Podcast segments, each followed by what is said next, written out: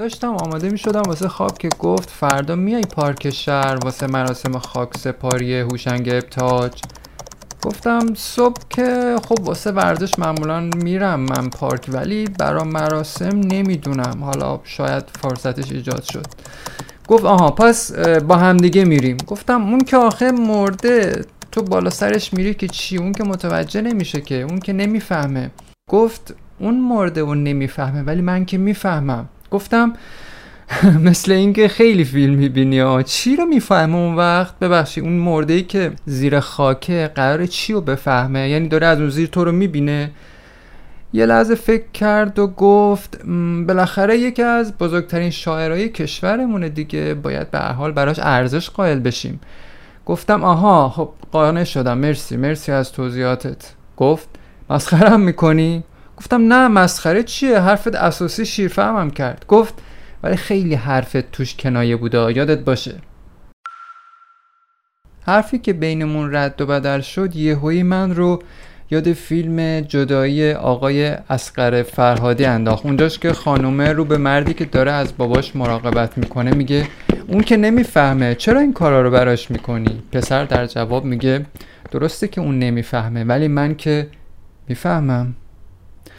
یه تفاوتی بین فهم کسی که صبح پا میشه و میره سر خاک میره مراسم خاک سپاری هوشنگ ابتاج با کسی که مراقب پدرشه. اونم پدری که کاملا مشاعرش رو یه جورایی از دست داده. اگه گفتی این تفاوت چیه؟ آها باریکلا.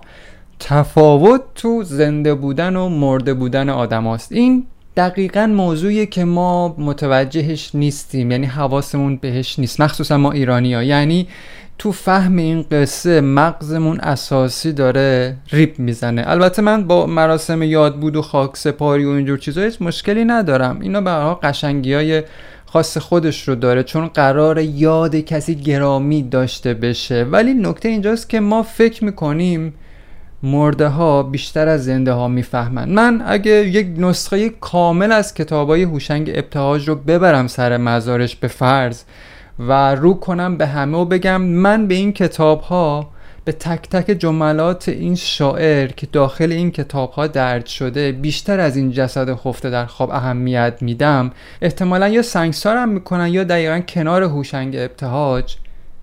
دفنم می‌کنن. می‌دونین چرا؟ چون باور عموم اینه که مرده ها ظاهرا زنده تر از زنده ها هستن. جدیدا وقتی یه هنرمندی که دنیا رو ترک می‌کنه یعنی فوت می‌کنه خیلیامون حالا خیلیامون که نه بعضیامون مخصوصا اونایی که یه خورده ادعاشون میشه یه خورده حالیشونه یعنی روشن فکرن یه جورایی و نور بالا می‌زنن معمولا زیر لب میگن ما ایرانیا مرده پرستیم. بوی تعفن رو واقعا احساس می‌کنید از این همه دور هم بودن ها و از همگسیختگی که ما آدم در کنار هم دیگه داریم.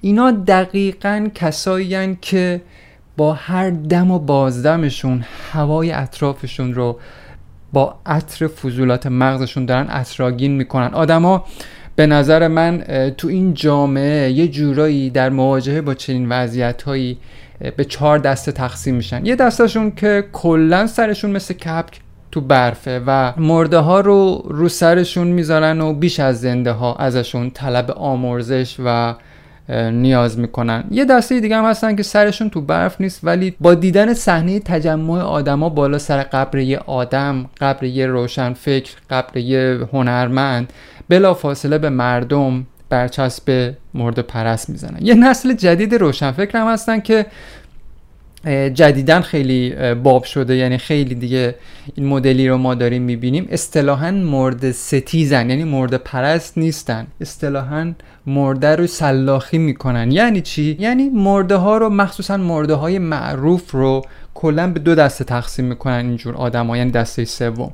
دسته اول هنرمندا و شاعرای معروفی هستند که سر سفره انقلاب نشستن و به قولی نون انقلاب رو خوردن. یه دسته دیگه هم هستن که دسته دوم از هنرمندا و شاعرها هستن که بیرون سفره انقلاب نون خوردن. یعنی اصطلاحا یه جورایی شاهنشاهیان دقیقا همین هنرمندایی که بیرون از کشور ما هستن و در بلاد کفر دارن زندگی می‌کنن. این دسته سومی که گفتم که آدم ها رو به دو دسته تقسیم می‌کنن. یعنی دسته ای که سر سفره انقلاب بزرگ شدن و دسته ای که بیرون سفره انقلاب نون می‌خورن. به شدت دنبال اینن که یکی بمیره تا تحتوی قصه زندگی طرف رو در بیارن و بریزن رو دایره.